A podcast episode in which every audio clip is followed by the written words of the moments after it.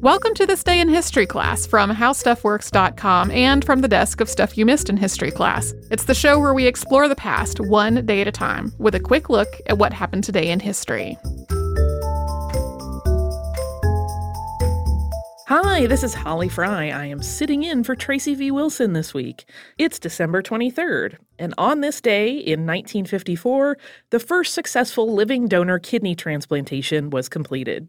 23 year old Richard Herrick, freshly discharged from the Coast Guard, was diagnosed with serious kidney inflammation called chronic nephritis on October 26th of 1954. He was referred to Peter Bent Brigham Hospital and Harvard Medical School where a team led by surgeon and professor Joseph Murray and Dr. John Merrill had been working on the idea of kidney transplants. Medically, Richard Herrick was a very good candidate for transplant because he had an identical twin brother who had two healthy kidneys. Behaviorally, it was a slightly different story. Richard was a difficult patient. There was concern that he might not be the right fit for this kind of surgery. But a psychiatrist named Dr. E.M. Kudaruskis evaluated Richard's behavior, and he actually came to the conclusion that the patient was exhibiting signs of toxic psychosis. Basically, Richard's infection and the toxic agents in his body were causing all of that bad behavior. So they decided that they would go forward. And the team also had to be very sensitive to the psychological ramifications of asking a healthy man, his brother, to give up one of his kidneys.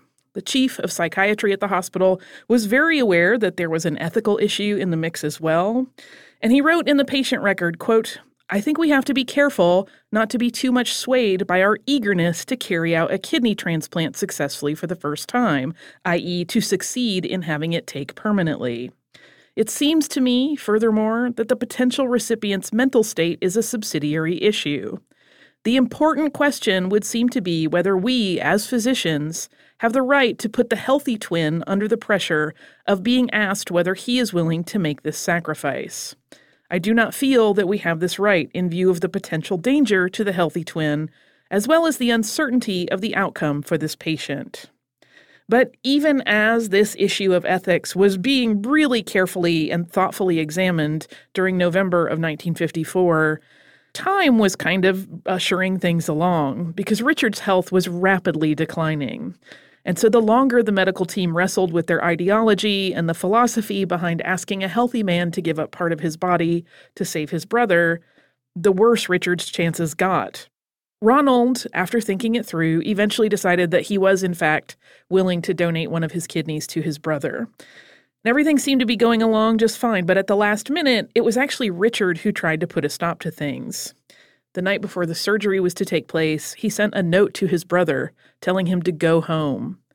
But Ronald replied with a note of his own and said simply, I am here, and I am going to stay. Before the operation with the Herrick brothers, there was a test run of the entire procedure on December 20th on a fresh cadaver. And once this rehearsal was completed, the live procedure was scheduled.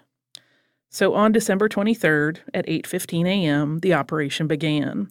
The donor team was in one operating room and the recipient team was in the adjacent operating room. The Brigham kidney transplant team was comprised of doctors John P. Merrill, who was head of nephrology, J. Hartwell Harrison, chief of urology, Gustav Dammin, pathologist in chief, and Joseph E. Murray. The severed healthy kidney was transferred from the donor operating room to the recipient operating room at 9:35 a.m. And the operation was completed at 11:15. As clamps were removed and blood flow was restored to the transplanted organ, and urinary flow began immediately.